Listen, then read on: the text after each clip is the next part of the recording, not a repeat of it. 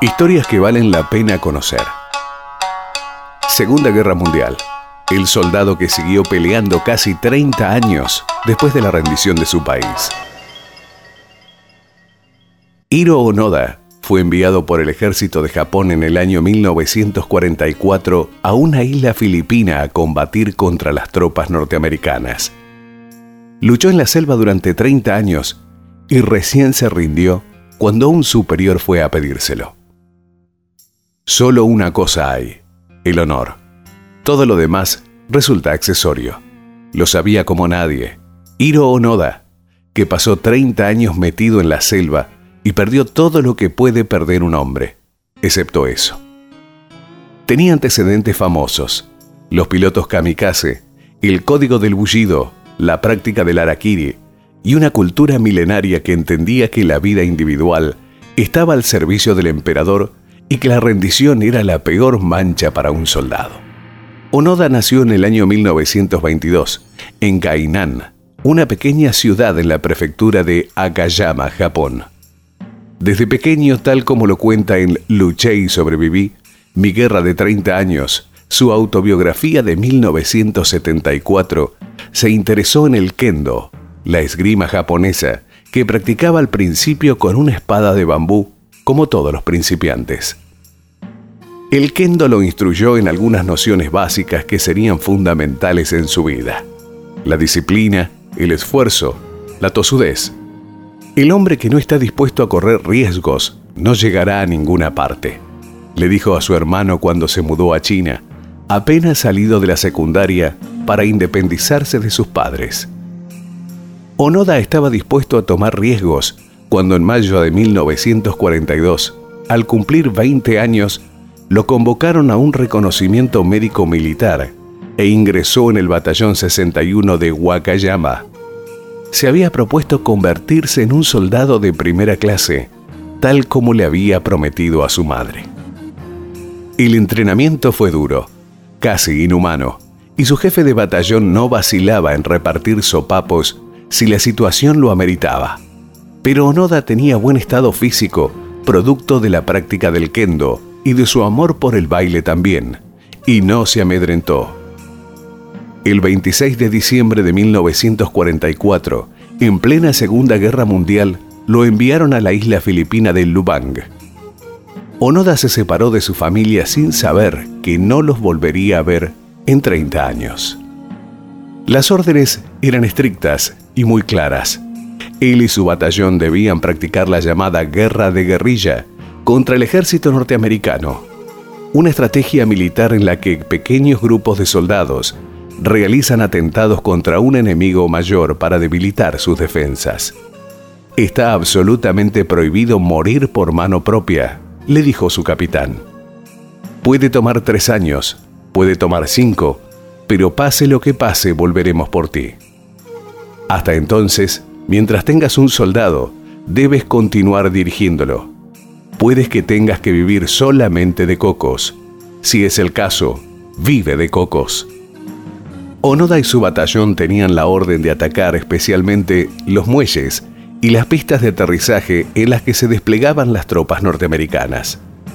Para febrero de 1945, sin embargo, del grupo inicial solo quedaban cuatro personas. Los demás habían muerto o se habían rendido. Onoda, que había sido ascendido al rango de teniente, juntó a otros tres soldados y se metió con ellos en la selva. No volvería a salir hasta 1974, casi 30 años después. Estaba solo desde que Kotsuka, su último compañero, fue abatido en un tiroteo por las fuerzas policiales en el intento de sofocar un incendio en un campo de arroz. Ononda conservaba un estado físico envidiable. Solo una vez en esos años cayó en cama y una dentadura perfecta porque se cepillaba los dientes todos los días. Durante 30 años, Onoda y sus compañeros se habían ocupado de dos cosas. La primera, respetar las órdenes recibidas. La segunda, sobrevivir. El hecho de que los habitantes de la isla hubieran aceptado el desembarco de tropas enemigas los convertía en hipotéticos enemigos y cualquier atentado contra los aldeanos era considerado una acción de guerra. Quemar los campos de arroz, robar, incluso asesinar. Onoda y sus compañeros fueron acusados del asesinato de 30 aldeanos. Cuando salió el presidente de Filipinas, Marcos, le otorgó un indulto especial. Escribió Onoda en su autobiografía. A las personas que llevaba la vestimenta propia de los habitantes de la isla, las considerábamos tropas enemigas disfrazadas o espías enemigos. Desconfiaba de los volantes que arrojaban a la jungla desde aviones para avisarle que la guerra había terminado. Creía que eran una trampa. Él y sus compañeros llegaron a conocer la selva como nadie. Aprendieron a esconderse, a moverse rápido, a soportar climas implacables. Dormían sobre placas de madera, en tiendas de campaña. Tenían lo necesario para sobrevivir, pero también hacían pequeñas incursiones en las que robaban comida, ropa y herramientas. Pronto entendieron que en determinados meses llovía todo el día y toda la noche. Era la temporada de lluvias y ellos se acurrucaban juntos tiritando de frío en sus tiendas de campaña. Usaban sandalias de paja trenzada, conocidas como huarají, ideal para caminar por terrenos ásperos o pantanosos. Sobrevivían con una ración de arroz que estiraban por meses enteros. Mataban vacas de los isleños, pero como debían ahorrar las municiones, tenían que hacerlo con una sola bala. Después de matarlas, las trozaban y las llevaban a lo profundo de la selva, donde las ahumaban para conservarlas y enterraban los restos. El alimento principal, sin embargo, eran los plátanos, que sacaban directamente de los árboles. A veces, en las inmediaciones de una de las aldeas, encontraban papel desechado o ropa raída que usaban para vestirse. Vivían como mendigos. Pasaron años sin ver siquiera luz eléctrica. En su autobiografía, Onoda consigna su emoción después de nueve años al divisar el resplandor de una bombita de luz. La lluvia les pudría los uniformes que se iban desgarrando. Onoda enderezó un alambre y fabricó una aguja para coser su propia ropa, zapatos incluidos hacían parches con pedazos de la lona de la tienda de campaña. Después robaban ropa.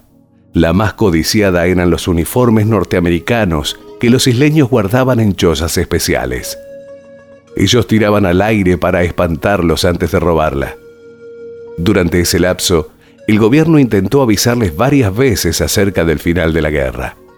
Pasaban aviones o helicópteros sobre la selva dejando caer una lluvia de papelitos la guerra terminó, decían. Pueden volver a sus casas. Incluían fotos de sus familiares y amigos. Onoda y sus compañeros leían los papelitos y desconfiaban. Siempre había algo, un detalle en la redacción que los hacía sospechar. Eran mensajes enemigos, se decían. Querían hacerlos salir de la selva para atraparlos. Una mañana Onoda escuchó la voz de alguien familiar cantando por un altavoz. Era su hermano. Fue acercándose al borde de la selva, de donde provenía el canto, pero entonces la voz de su hermano se quebró y él entendió que era otra farsa. Cuando volvió a Japón, su hermano le dijo que realmente estuvo ahí, que había pasado varias semanas buscándolo y que mientras cantaba para él una de esas canciones que solo ellos conocían, pensó que sería el último día de búsqueda y la voz se le quebró. En diciembre de 1959 se declaró Airo Honda oficialmente muerto. Lo encontró un estudiante que conocía su leyenda. Viajó a Lubang y lo halló después de un par de días. Misteriosamente se cayeron bien, pero Onoda solo quiso rendirse ante la orden de un superior. El fantasma del teniente Onoda, sin embargo, seguía rondando la cultura popular japonesa, bajo la forma de un cuento que se contaban los adolescentes para mantenerse despiertos. En la selva de Filipinas hay un soldado para el que la guerra todavía no se terminó. Sigue ahí, vivo, 30 años después. Uno de los que escuchó ese cuento y lo creyó fue un estudiante universitario llamado Nohiro Suzuki. Era un joven terco, imaginativo, entusiasta. Un día salió de su casa anunciando que iba a encontrar a Hiro Onoda, a un oso panda y al Yeti, en ese orden. Empezó entonces viajando a Lubang, la isla de Filipinas, donde se había visto Onoda por última vez. Después de un par de días de tranquila y azarosa búsqueda, lo encontró. Por misteriosas razones se cayeron bien. Suzuki le propuso entonces que volviera a su casa, pero Onoda se negó. Dijo que solo en el caso de que un superior lo relevase, podía entregar las armas sin mancillar su honor. El gobierno japonés encontró entonces a uno de sus superiores, el mayor Yoshimi Tinaguchi, que administraba ahora una modesta librería, y lo llevó a las Filipinas para que se reuniera con Onoda y le entregara en papel su orden de desmovilización. Este entendió que era el final, y el 9 de marzo de 1974 se rindió, deponiendo su espada y su rifle de cerrojo Arisaka, el arma estándar del ejército japonés que conservaba en perfecto estado de revista. Habíamos perdido la guerra, escribió Onoda en su autobiografía. ¿Cómo podemos habernos descuidado hasta ese punto? Volvió a Japón donde fue celebrado como un héroe y donde se le pagaron puntualmente todos los años en servicio, pero no pudo adaptarse a ese nuevo mundo tan lejano y distinto del que había dejado. El salto tecnológico y sobre todo ideológico de los jóvenes lo abrumó. Sus viejos valores, el honor que había conservado intacto durante 30 años eran algo perimido. Un año después se mudó a Brasil, donde cultivó una granja, hasta que en 1989 leyó en un diario que un adolescente japonés había matado a sus padres y regresó a Japón con un objetivo definido. Cultivar a esos chicos que habían perdido el rumbo. Creó entonces la escuela Hiro Onoda de supervivencia para jóvenes, en la que trató de inculcar valores a las nuevas generaciones. Allí enseñaba las técnicas de supervivencia que él mismo había desarrollado durante su estancia en la selva. Murió en el año 2014, a la edad de 91 años.